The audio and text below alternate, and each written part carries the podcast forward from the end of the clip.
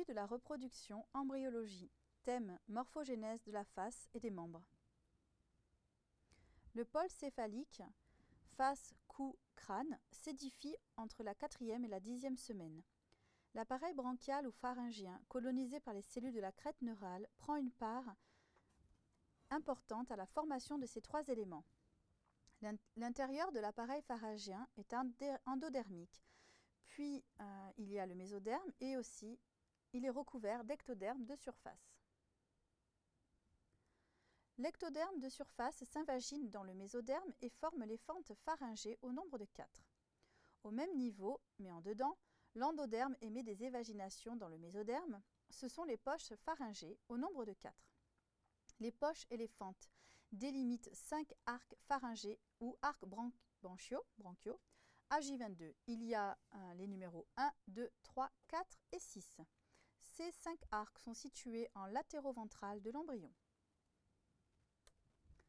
Nous avons donc cinq paires d'arcs pharyngiers endodermiques, mésodermiques et ectodermiques, avec entre chacun des arcs quatre paires de poches pharyngées, c'est de l'endoderme, qui est en dedans et en regard traverse le mésenchyme en fait. Et en regard justement de quatre paires de fentes pharyngées d'origine ectodermique qui sont en dehors et qui euh, traversent le mésenchyme, comme cela est représenté à droite du schéma. Les poches endodermiques sont donc en dedans et les fentes ectodermiques en dehors. Les poches et les fentes se font face. Les arcs sont séparés extérieurement par les fentes pharyngiennes et intérieurement par les poches pharyngiennes. Les, arcs sont composés en majorité de mésoderme euh, au centre mais aussi d'un peu d'endoderme et d'ectoderme aux extrémités. La face forme le viscérocrâne, dont les rapports avec l'appareil viscéral sont primordiaux. Les structures osseuses de la face proviennent en majorité de la crête neurale. Il existe des interactions très importantes avec les tissus faciaux, si bien que les os se développent en se moulant sur les structures déjà existantes. Ainsi, la cavité orbitaire se forme par induction à partir du globe oculaire. De même, la capsule otique se forme par induction à partir de la vésicule otique. Le squelette facial dérive des courants migratoires, des, des bourgeons frontaux nasales, nasales internes, externes, maxillaires et mandibulaires. Ces bourgeons confluent pour former la future face.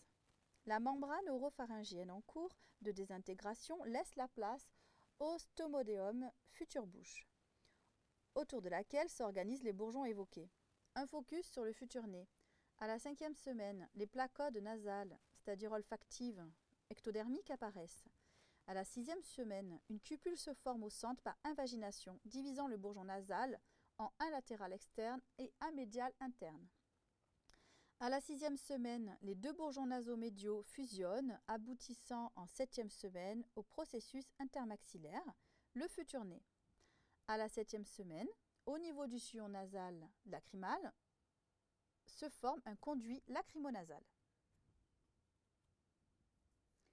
Les bourgeons des membres supérieurs apparaissent le 24e jour sous la forme de petits renflements sur la paroi latérale du corps au niveau C5 à T1.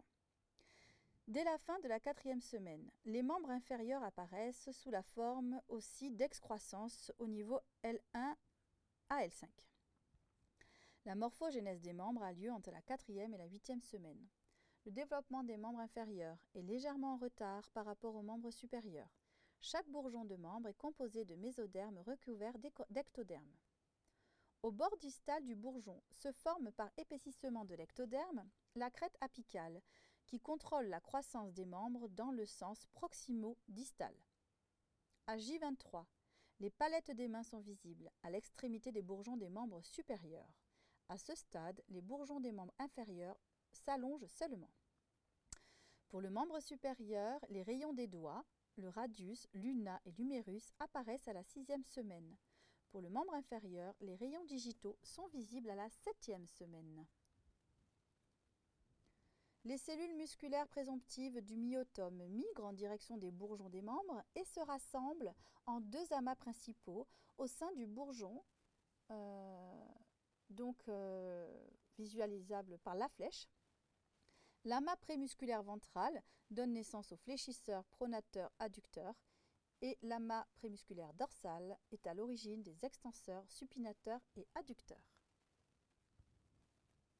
Petit à petit, les membres pivotent pour atteindre leur orientation définitive.